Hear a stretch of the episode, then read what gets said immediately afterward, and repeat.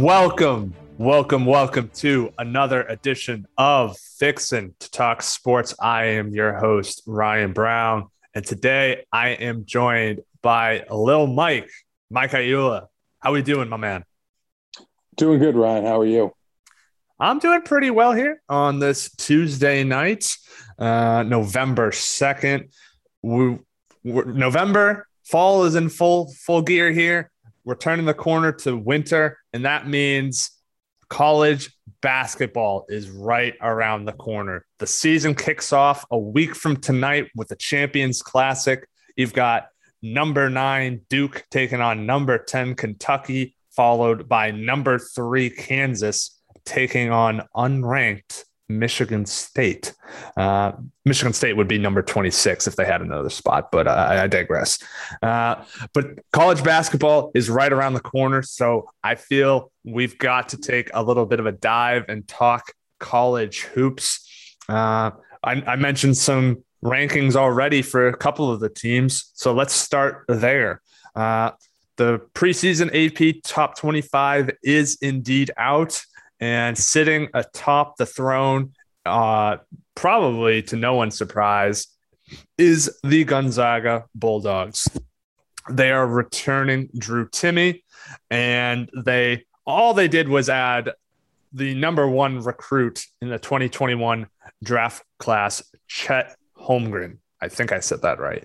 Uh, this dude is a very slinky, slender man, but he knows a thing or two about the game of basketball. There's and he wasn't the number one recruit for no reason. He can play on both ends of the ball. Uh, he can protect the rim, and he's dynamic on offense as well.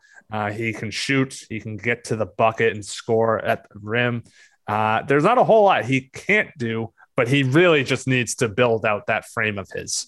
Um, elsewhere across the top five, you've got UCLA checking in at number two, and I definitely want to get into them uh, a little bit here, uh, followed by Kansas at three, Villanova at four, and Texas at five. Uh, like I said, Duke is sitting at nine, and your North Carolina Tar Heels check in at number 19. So, Mike, let me ask you this. Uh, looking at the preseason poll, uh, what kind of stands out to you?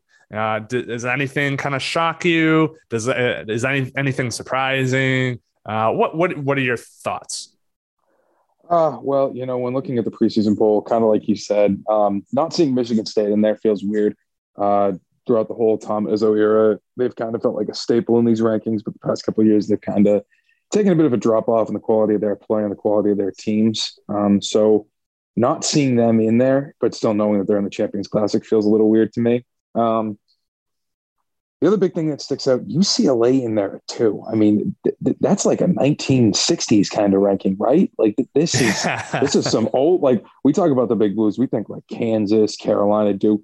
UCLA hasn't been a big blue in a long, long time, and and now we're looking at them and they're above everyone but Gonzaga. I mean, th- that feels weird to me to see them that high up. But you know, bringing back, uh, I believe Johnny Juzang's back this year, along with the majority of that core that made such a deep run last year. So it's not not that surprising when you think about the quality of the team that they have out there. Um, to you know see them that highly valued in the preseason rankings. Whether or not they live up to that expectation is to be determined, though. Uh, it's a long, grueling season in college basketball in the Pac-12. Low key, while while they are crappers in football, they, they tend to put out some pretty quality basketball teams year in and year out. So uh, it's going to be a grind for them to maintain that ranking. Mm-hmm.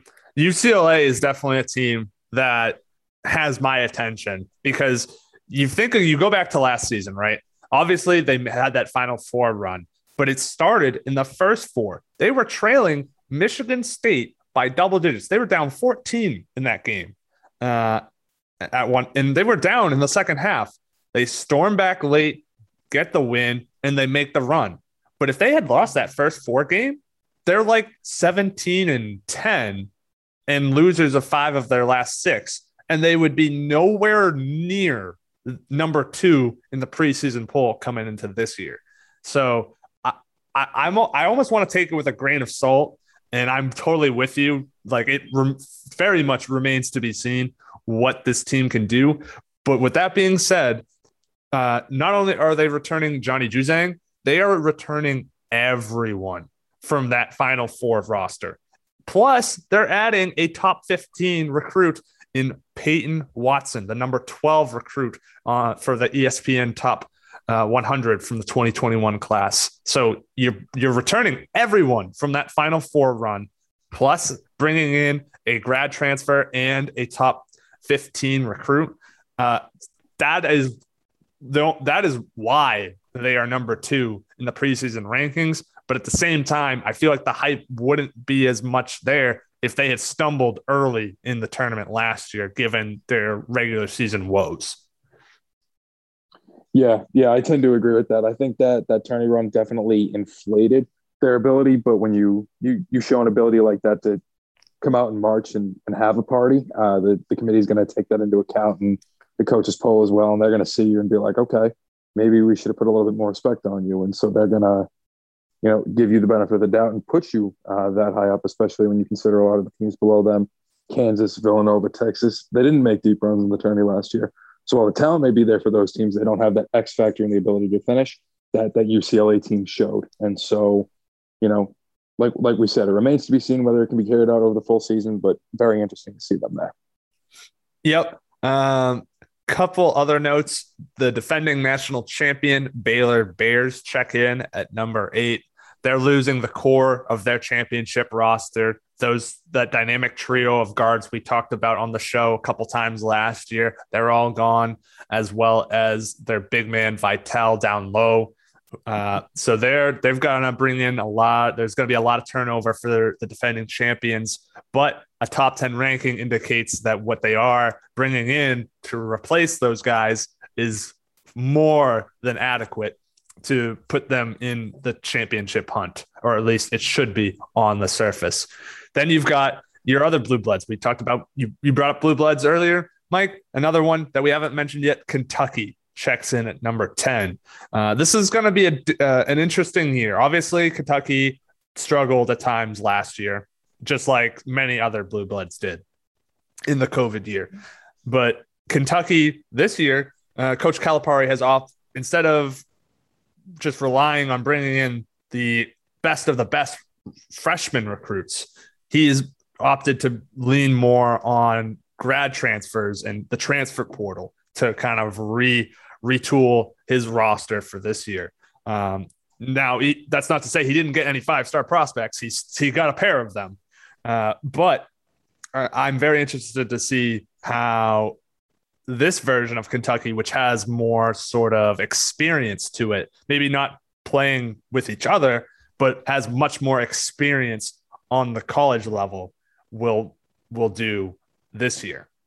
Mike, what are and, your thoughts? Uh, oh yeah, I was sorry, I didn't mean to interrupt you there at the end. I was going to say, uh, shout out Kentucky. Um, my high school classmate of three years, Kellan Grady, uh, is one of those grad transfers that you mentioned. He's now playing for Kentucky, taking advantage of the the fifth year. Shout out Catholic Memorial. You know, he played there for three years, helped helped bring us the state championship. You were actually at that game, so you've gotten to see Kellan play live. So you know uh, mm-hmm. a little bit. I mean, it's been a long time, six years now, but you you you know a little bit about his game.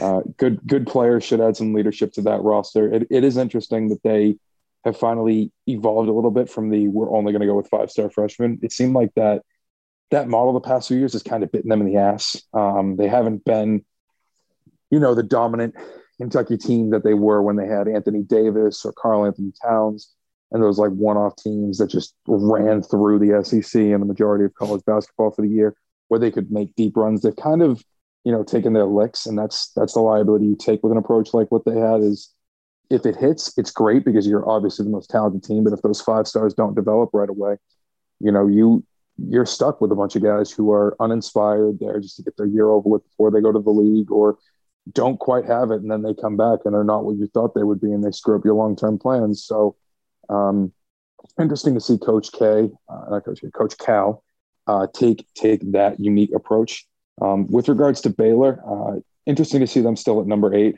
they are bringing back two key holdovers matthew Mayer, uh, the stretch forward who came off the bench was a really um, big player in their national title run. He should have a much more expanded role. And uh, I think possibly a dark horse for Big 12 Player of the Year, and Adam Flagler uh, was averaging, clo- I think, I'm not sure how many points, but I think it was close to double digits, if not double digits, last year coming off the bench. He's an electric three point shooter. He's going to have the ball in his hands a lot more this year. Now that Davion Mitchell and, oh God, what was the other Baylor guard? I can't remember off the top of my head. It's been, um, uh, oh my God. It's Jared, Jared Butler. He, yes. I, I should have remembered him. Butler, who was literally like the Big 12 player of the year last year, and I couldn't remember his name. God. Um, he, he was the better one in college, and I all I remember was Mitchell. But yeah, no, Flagler will take on a much bigger role for them this year, um, and, and so I think he could he could be a key piece to how deep Baylor goes. Um, and yeah, um, th- those two teams are interesting. And the other one that I think we'd be remiss if we didn't discuss was Gonzaga. Um, you know, almost almost going undefeated last season, losing devastatingly in the national title game.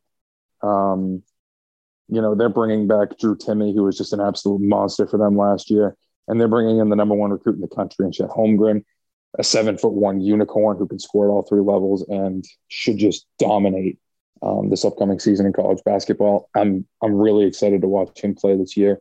That that might be the best front court in the league, and they should really really make a lot of noise, especially against uh, piss poor competition out in the Mountain West. Yeah, I mean they're in the West Coast Conference, but uh, you know I understand Mountain West, West Coast Conference. What's the difference, right? Um, let's let's look at the back end of the top twenty-five, Mike. Uh, we haven't really spotlighted too much there. Uh, is there any team outside the top ten that kind of grabs your attention that you think might be potentially a dark horse or a team that you might be interested in looking to? North Carolina. well, you know, Ryan, I'm glad you coughed there um, because looking at the number 19 team in the country, the North Carolina Tar Heels, you know, they're bringing back a relatively experienced core. Armando Bacot, a junior this year, uh, former highly rated recruit, should have a big role um, in the post Garrison Brooks era. Um, Caleb Love, sophomore point guard, didn't quite explode as much as people thought he would his first year, but I think that was dramatically inflated by, oh God, Coby White's explosion the year before. People mm-hmm. thought, oh, they're just going to get another freshman point guard who lights it up. It doesn't always work like that. Um, sometimes you have to take a year to develop. And so that's kind of what Love is going to need. And another key piece, senior Leaky Black, six foot eight winger, not great offensively, but willing to take on tough defensive assignments. He should be, you know, a key piece for them. But it's not any of the players that I'm most fascinated about. It's this is the first year of the post Roy Williams era. He retired this past offseason, um, as Coach K will do in the coming offseason, his final year at Duke. Uh, so it's going to be weird not seeing Roy Williams on that North Carolina sideline for the first time in at least as long as my memory serves me. Um, I, I, think he's been there since I was born in '98, and if he wasn't, he was at Kansas when I was, you know, still in diapers. So I, I wouldn't really remember that anyways. So seeing someone else coaching that team up will be interesting. I think you know, if if these guys develop the right way and show the the improvements that they need to show, they could make some noise. Um, but but that's the risk. Like like I talked about earlier, the wrong recruits come in, they don't develop, and you're stuck with kind of a mediocre roster for a few years until you get some turnover. So interested to see how they play themselves out this year. Another team uh, that I would say I'm interested to see is the team uh, that represents the state you're in right now, and that's Arkansas, number 16 they had a really talented roster last year, but they lost their uh, best player, five star recruit Moses Moody. Got drafted in the lottery by the Golden State Warriors and is a bench player for them now. Interested to see how they rebound from that and come into this year with, you know, relatively high expectations. Um, you know, it, it'll be interesting to see how the coach handles this new look Arkansas team without Moody. Yeah, they've they're going to be very transfer heavy. Uh, they're projected to have three starters that are transferring from other schools.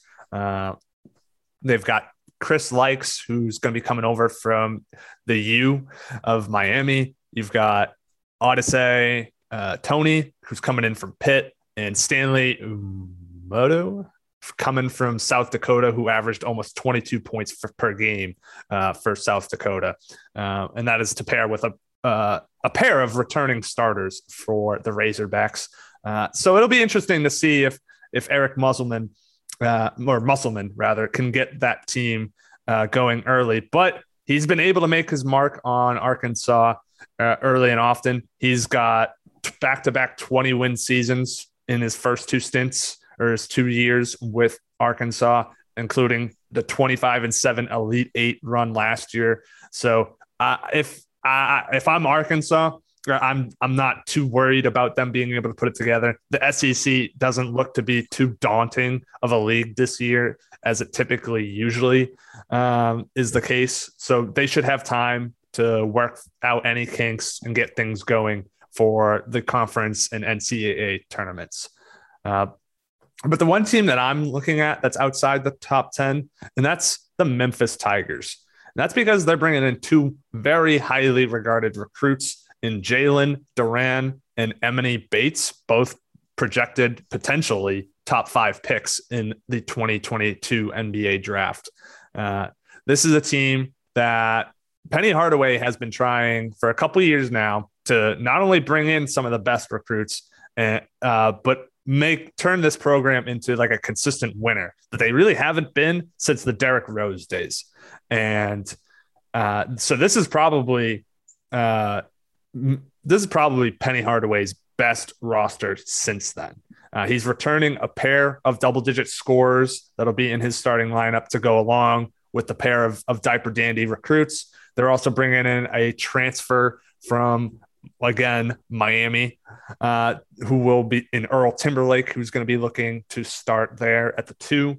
Uh, but I'm very, I mean, with all the issues that we've seen from previous recruits at Memphis, I'm very interested to see how this go around uh, goes for Emoni Bates and Jalen Duren and to see if Penny Hardaway can finally put together a team that not only has high expectations, but actually delivers on those pre on all the preseason hype. I, I completely agree, Ryan. I think Memphis is definitely a team to watch, especially the reclassification of Bates kind of transformed the college basketball landscape. You know, there are a lot of really highly rated recruits, but Bates is another one of those unicorns where he's just I, I mean, he profiles similar to a Kevin Durant, not not quite the scorer Durant was at this age, but he can score at all three levels with ease, handles the ball exceptionally well for a player his size. And fun fact about Bates, um, I think I read this a few months ago. I think he misses the 2022 draft cutoff by like 26 days. so while he reclassified, he might not be eligible to get drafted next year, which means his recruitment is a two year recruitment for Memphis unless he goes to play overseas or the NBA decides now that they're going to change the cutoff date, which I don't see them doing just for Bates specifically. Um, so he could, you know, he could be at Memphis for two years, which could really change their landscape, not only for this year, but the following year, where his development at the program could then put them a step ahead in the following year, where he would technically classify as a sophomore.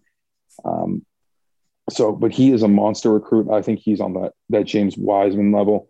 Um, let's just hope he doesn't decide to not play college basketball like Wiseman did. But you yeah. know, uh, I, I think he really, really makes this landscape interesting. And if he is as good as he was in high school, which was the most dominant player in the country, I mean, he was the Gatorade Player of the Year as a sophomore, which just never happens. Um, they they could make some noise and find themselves in the top five very quickly.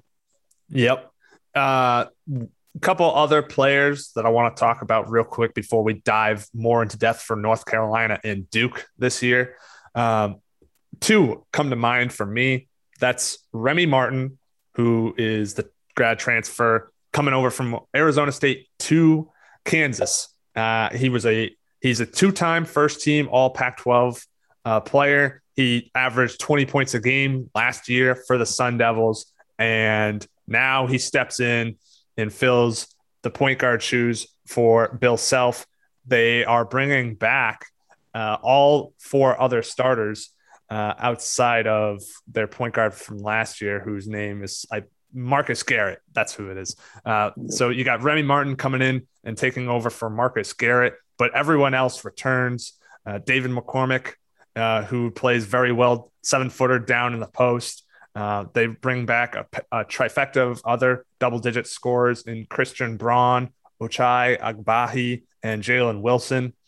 Uh, you pair that up with Remy Martin. If if Martin is able to fit in seamlessly with the Jayhawks, uh, then yeah, this is definitely a team that has national championship aspirations written all over it. And it's no surprise to see them clocking in at three in the preseason rankings. Uh, the other player that I do want to highlight, um, and this is this is kind of one of those. Uh, and Mike, you, will get a. You, I think you'll like this one. Uh, if you've ever played NBA 2K associations long enough, you start to to see some draft classes where you you start to think if these uh, the names even exist, but sometimes they do. One of those guys that I just noted, happened to notice popped out to me was Patrick Baldwin Jr. This I can remember playing associations in NBA like 2K15, and this guy would be in like the 2022 draft class or something like that. And uh, Patrick Baldwin was always on that uh, one of those names that was always there. He was they'd set the person who made the draft class would go to send him to like Georgetown and make the dude nasty.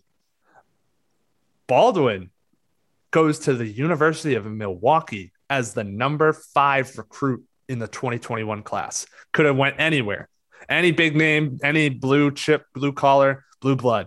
Could have went anywhere. He chose to stay in state and play for a mid major, which we're seeing a little bit more of with top recruits of late. But Patrick Baldwin is a beast. He's six foot 10.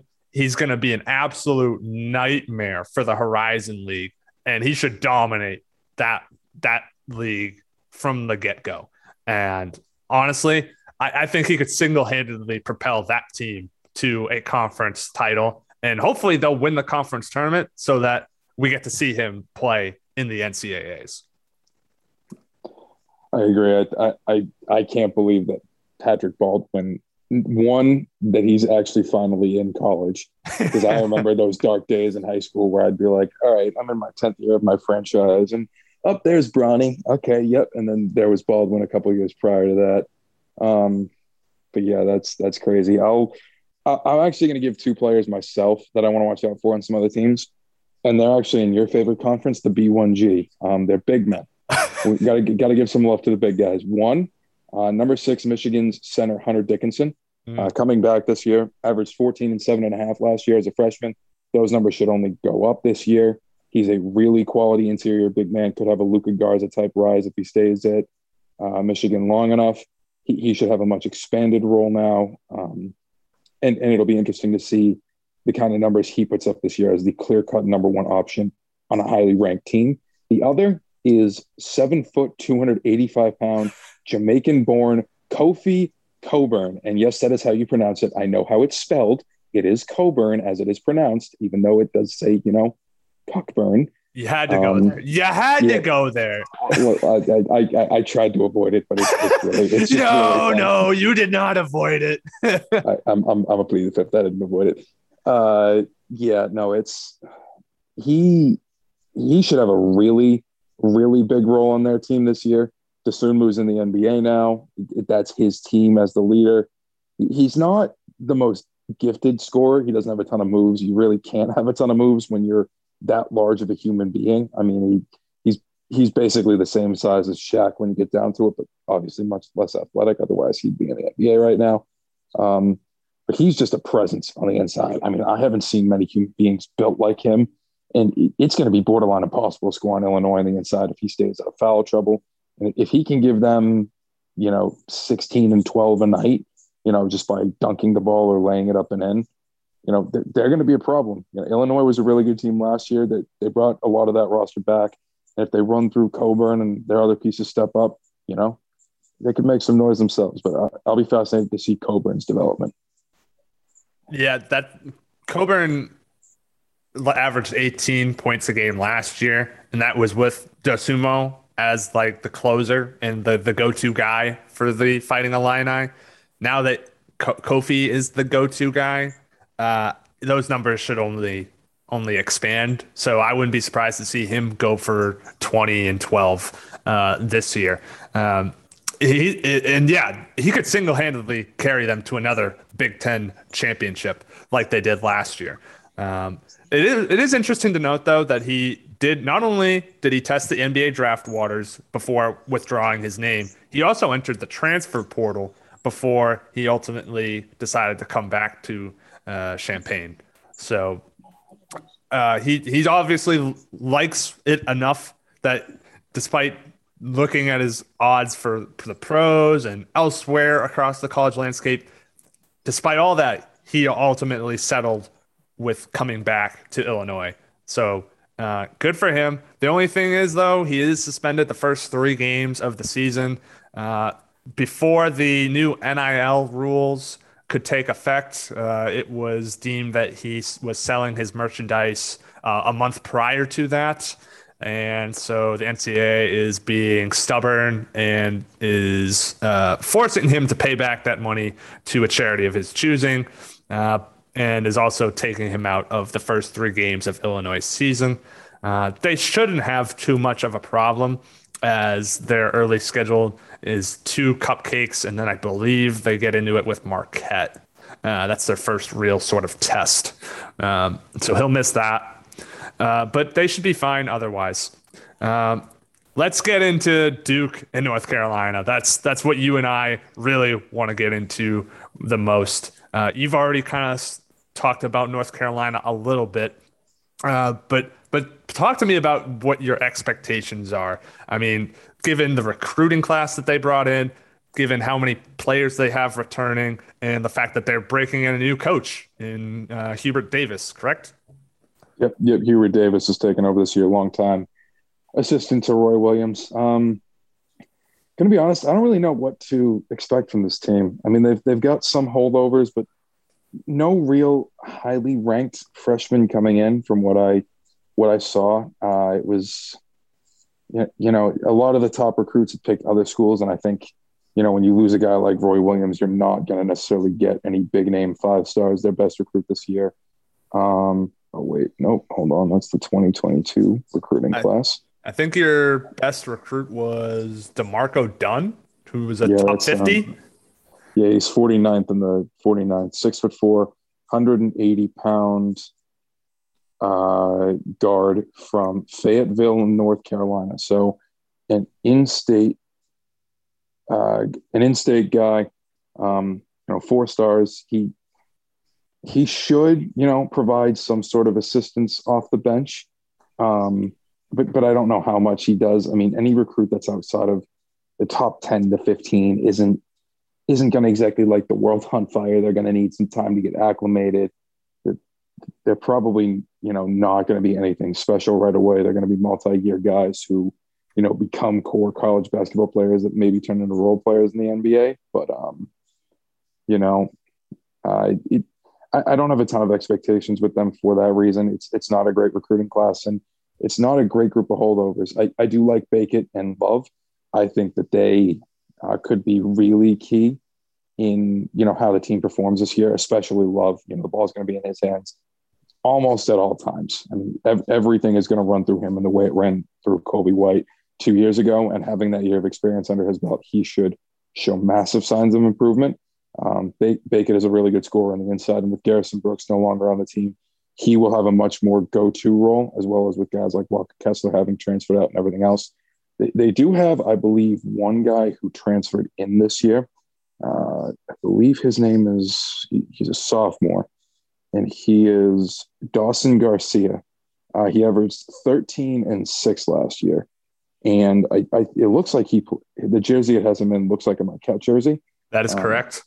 So he has, uh, you know, major conference experience, as we know that the Big East is a, is a major conference um, for big time players. Um, you know, sh- shout out, shout out my school, Providence, go Friars. Uh, but yeah, no, it, it, he should help them a little bit. Um, you know, hopefully Leaky Black has figured out how to score the basketball by now. I helped up his defense earlier, but he's really not much on the offensive end. Uh, you know, like like I said, Dunn Dunn could hopefully offer something. Dontrez Styles, the other freshman that they brought in, hopefully he turns into something. Other than that, it's a lot of sophomores and juniors, so they're kind of in in a bit of a holding period. You know, they, they this kind of it almost screams like we know we're going to be mediocre, but we're eating the year, and we're hoping that Hubert Davis is the right guy for the job, and he can bring in some bigger recruits next year. They have a t- they have a top twenty five currently committed for next year. One guy in the top twenty five, I should say. Uh, so, you know, we'll see. I, I think at their peak, you're looking at top four finish in the ACC, top five seed in the NCAA tournament in a in a bracket, not like overall, but in a bracket, yeah. like a top five seed, and elite eight run maybe. Um, I don't think this is a Final Four team. I, I, I don't think it's an elite eight team either. At their bottom, they're a bottom half of the ACC team. They probably don't make the tournament. Uh, you know, hope, hopefully it doesn't come to that. That that was the case a couple years ago when they were the worst team in the ACC. Um, but but we'll see. It's it's really a wide scale. This team doesn't have a massive ceiling, um, and it does have a low floor. So, kind of just hoping for the best, but expecting mediocrity. That was a long-winded way of being really repetitive and saying I, I think they're going to be mediocre. That's interesting because uh, they're at, a lot of the media believes North Carolina to be easily a top four team in the ACC, uh, especially with with the preseason top twenty ranking. I mean, they're ranked higher than Virginia. They're ranked higher than uh, I think they're ranked higher than Florida State as well. Um, and the only one that is ranked ahead of them, I believe, is is Duke. Um, so I mean, uh, from what I've seen, uh, it's been a lot more optimistic on the North Carolina front. But yeah, I mean, what we've seen from a couple past years between Duke and North Carolina is that they are now prone to these really bad seasons. And all it takes is a couple things to just not go right. And you, you end up being a 500 ball club or worse. And you're, you just, the season becomes miserable to watch. That being said, I should I would be remiss if I did not mention Joe Lunardi's preseason bracketology uh, has Duke as a three seed and North Carolina on the five line. So you are right in line with his thinking there uh, that North Carolina should pan out to be somewhere on the five line by the end of the, the time the tournament comes around. Um, I, I, think North Carolina will definitely be in the, the running uh, for an, the ACC regular season crown. Um, again, just like many other teams. It'll be how quickly can you put all the pieces together and whatever you and being able to find out, figure out what kind of team you are and play to those strengths and eliminate as many of the weaknesses as possible. I mean, you can say that about just about any sport and any team, but when in college basketball and college sports in general, when you have so much roster turnover, and especially in college basketball with the one and dones, um, it really just comes down to how quickly can you get get your guys to click work together and so I, I think that's going to be the key for you guys is you've got a bunch of players returning and you're not bringing in two many uh, new guys so that that part shouldn't be too too hard but depending on what Hubert Davis's system is, I, I, don't, I know that Roy Williams loved his too big system where it was just bully ball down low and own the paint. I don't know if Hubert Davis is going to continue that or not. Um, but regardless, if they're able to find themselves early and often, then I think the Tar Heels are in for a good season. I would agree with that. I, I think that, you know, kind of playing that bully ball, um, you know, the way North Carolina has played under Roy Williams the past few years is their key to success. Um, you know that starts with Love's ability to get the ball inside and Bacot's ability to show that he has improved over the past couple of years and you know can make moves in the post and most importantly stay out of foul trouble, which tends to be the bug that bites every good college basketball big man in the ass.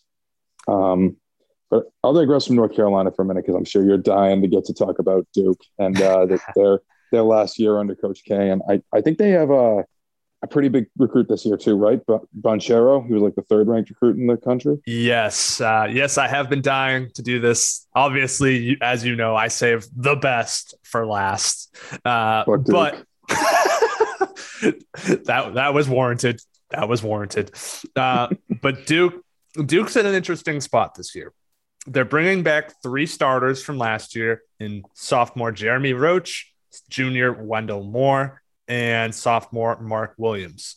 They Mark Williams came out of nowhere last year. He was getting no playing time for the majority of the season. Then down the stretch, when things went to shite, you had Mark Williams step in and all of a sudden go off for these big numbers, averaged 17 points a game down the stretch for Duke in his in the last six games of the season. He put up 23 and 19 in the ACC tournament against in a win over Louisville before COVID knocked the team out of that tournament. That sucked. Please don't do that again. Um, but uh, they're going to need a lot of growth from Roach and Moore. Moore settled for so many stinking jump shots last year when he is not a shooter. He's he's a scorer. He's a, he's a rim. He's a guy that attacks the rim. That's what he should be doing, and he settled way too much last year. And and Jeremy Roach, uh, he's he's got to be the playmaker and facilitator, and he's also got to be able to hit up the spot up threes. And last year, he kind of struggled to do that. So those two are definitely going to have to step up. But you mentioned the the recruits. They had the number four recruiting class that last year for coming into this year, and that it features five, uh, three five star players led by the man you mentioned, Paolo Banchero, who was the number four ranked pros, uh, recruit in the 2021 class. They also bring in a pair of grad transfers to kind of fill out the bench. Uh, Banchero is to be have the spotlight all over him. If it weren't for Coach K's sort of swan song uh, season, I all eyes would absolutely be on Paolo Banchero for this team. He's six foot 11, 250 pounds, plays a stretch four, can play on the wing, can play in the post. Uh, he can play on offense and he can play just as well on defense. He's already been tabbed the ACC preseason player of the year hasn't even played a single second of college basketball. He's already have has all the hype in the world about being a potential number one pick in the draft, whether it's him, Chet Holmgren, who knows. Regardless, expectations are going to be super high for the fre- for the freshman, and you factor in Coach K's final season with Jon Scheyer already named the successor for next year. Uh, the, the there's going to be a lot of pressure on this Duke team because of all that. Uh, the starting five, I, I do think that they should uh, have a pretty good season. Uh, it'll be the four guys that I've mentioned, plus one of the other five star uh, recruits, AJ Griffin. The problem is, Griffin suffered a knee injury uh, in the offseason back in early October. I'm not sure how long he's going to be out for. Uh, so they may have to kind of uh, swing things here. They'll probably lean on Trevor Keels, who was the third of the three five star recruits. He'll probably be tabbed as the third as the third guard, and they'll go three guard lineup. Um, I think the keys to success for Duke are going to be, like I was saying for Wendell Moore, just getting to the free throw line more often and less settling for jumpers. There was nothing more painful than watching a Duke game last year and watching them just settle for so many threes and so many jumpers. And they went on to finish bottom 15 in free throw attempts in the country. There's like 300 and something teams in college basketball, and Duke found a way to find almost be at the basement of the entire Division One of college basketball in free throw attempts. That can't happen again. They have got to be more aggressive, get to the basket, get to the free throw line, and that'll set up more of the drive and kicks. And that should hopefully also set up more open three point attempts. And that's another thing that they need to do. They need to hit threes efficiently enough to create that space on the floor for the playmakers. If Wendell Moore is not going to have a lot of space to drive to the rim, if if nobody is going to respect Duke on the perimeter. So they're going to have to improve on that. And then physically, I think this team will be really good defensively, but they did they do need to get after it physically on defense and kind of impose their will. I think that'll be their strength of this team. I don't expect too many shootouts in, in regards to this team, but I think they'll be able to lock in, play really physical on defense, and they should have the the the interior covered between Mark Williams and grad transfer Theo John, six foot nine, coming over from Marquette. Those two should be forces to be reckoned with. They both averaged a block and a half a game last year, and that was with Mark Williams playing uh, in a very reduced bench role, like I said, for the majority of the season. So I feel like he could be a guy that easily averages 10 points a game. Uh, we'll call it seven or eight rebounds and two blocks a game and can really be a playmaker uh, for sure for the team. I know we've talked about, you talked about your expectations for North Carolina, Mike. Uh, for me, I think given the preseason expectations for most, I feel like this is a team that sh- can and should win the ACC regular season outright. I don't think they'll win the tournament. Um, I feel like th- somebody else will stumble uh, or they'll stumble along the way. And somebody that needs the win, needs the tournament more, will probably uh, bounce them. I see them somewhere around the two line. I know I, I mentioned Joe Lunardi has them early on as a three seed. I actually like them as a two seed, but that's a, if obviously if every a lot of things go right and they play and exceed expectations. But I know you said that, that Carolina's ceiling is Elite Eight. I, I could go and say that Duke's is the Final Four, but I don't. I really, I'm not sure. I, I, this is a Final Four team, to be honest with you. Obviously, if Banchero is like the is like another Zion Williamson, another Kevin Durant, then yeah, the the the the this is a this could be a national title contender for sure. But something something I, I don't know something just feels off. Uh, it almost feels like it's going to be like a the Zion year where you know they were struggling. They had all the talent in the world, but they were and they were clearly better than almost every team they played against. But they're going to struggle to overcome a lot of teams uh, when push comes to shove, and they're going to be playing a lot tighter games, especially in the tournament. So I kind of feel like they'll get bounced in like somewhere in the Sweet 16 when all is said and done. Yeah, um, I'm going to be honest. As soon as you said Theo John, I started getting a little bit of PTSD because that dude has been in college for like 20 years now. um, I mean, like Marquette must have had a friggin' exodus this past offseason, and that that does sound about right for for Marquette with Wojciechowski leaving. Um, but uh, I mean, yeah, you know, Duke, they, they always have a good roster and they're going to want to play hard for Coach K and his last year and, and, give him a good swan song. I agree with your take on the ACC tourney. I think that, you know, they're going to get complacent in that and probably end up losing a game to a team they shouldn't lose to because they're probably not going to need it. On paper, they're the best team in the ACC and they should be on that 2 3 line the whole year. I don't know that they'll get to the one line. That's kind of a, yeah, a difficult I, spot to get to. I don't I don't think they will. Um, you know, I I think that theoretically, if they get hot enough in the tournament, they could make a run to the national title game. At which point, anything can happen. But I don't know if this is this is really a national title winning roster. Usually, those teams have you know that it guy, and as good as Banchero is, and Wendell Moore, and some of these other guys. I don't know if any of them are that it guy that can really take you over the top and and when push comes to shove, win you that national title game. You know, as the main guy, a la, you know, a Jared Butler or the year before there actually wasn't anybody. So I guess Jared Butler and Davion Mitchell and some of those guys at Baylor. Um, you know, I don't know if this is it's a really good team, but it's not a team that's quite as deep as Baylor, and it's not a team that has that number one guy. So, can they make a run? Yes. Will they? I don't know. It's it's it's kind of like a better version of North Carolina, but it's still a really weird team where it's kind of like it, it doesn't necessarily feel like they are that Duke team. Yeah, I, would have to agree with most of that. Um, I think this is absolutely Paolo Banchero's team, uh, uh, even though he's the freshman. But it, it's it's gonna this team is gonna go as Banchero goes. They're gonna put the ball in his hands early and often, and they're to expect him to to lead them to to the promised land.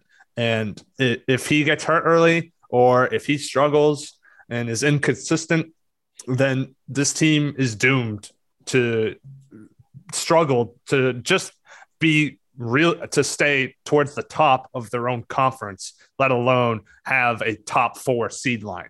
So uh, I, I'm really hopeful in in Paolo Banchero. I'm really excited to to see him play, um, but ultimately it's going to come down to him because I don't expect Wendell Moore to take this leap and turn into like a 15 and seven type of guy, uh, and I don't expect anyone else to really be able to do that outside of maybe Mark Williams. But I, we've only seen a small sample size for him, so I'm not sure if he can sustain that over an entire season. So I am I am optimistic about this team, and I think that they have a lot of potential. But at the same time, sort of like you were saying with Carolina, I do think the they don't have a terribly high floor either. Like this, this could get off the rails really quickly if things go bad from the start. Um, but we, I won't have to wait, uh, and we won't have to wait to see how long, uh, see what kind of team they might be. We'll get a very good look at them right off the bat, going up in a top ten showdown with Kentucky in the Champions Classic next Tuesday. Uh, I think that's pretty much it, though, Mike. Uh, is there any other last thoughts you have about the college basketball season? Any other final thoughts you want to toss in here before we call it a, a wrap? Well, I'd be remiss if I didn't mention my alma mater, Providence. Um, I mentioned him a couple times, but mm-hmm. uh, you know, c- coming into an interesting year, uh, Nate Watson um, taking advantage of his fifth year coming back. He should have a monster season for the Friars. AJ Reeves entering his senior year.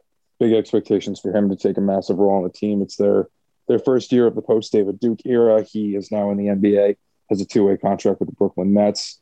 Uh, they brought in a bunch of grad transfers, not a ton of young guys coming in.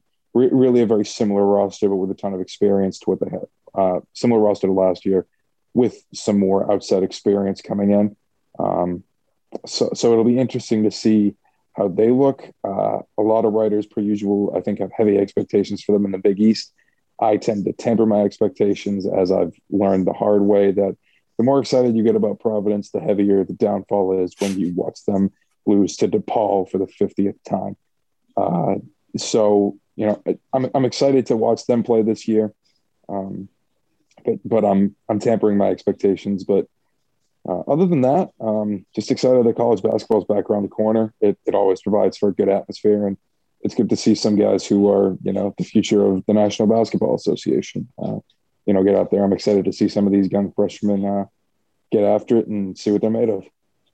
Yep, can't wait for that. Uh, it should be a fun season. Uh, all of the all of the students and fans will be back in attendance, so we're gonna get to see those jam packed arenas Cameron Indoor, uh, as well as uh, your arena, which uh, it has a name, but you know whatever. Um, and, and just just the atmosphere in general. There's nothing better in, for me than college football, college basketball. The atmospheres are incredible and in, almost impossible to match. And last year, with no fans, just sucked or limited fans was just tough. But getting those fans back, will create those electric atmospheres that we missed out on last year. And I can't wait for the season to get going. So I think that's going to do it. So for Low Mike, I am Ryan Brown, and we will see you next time. Go Duke.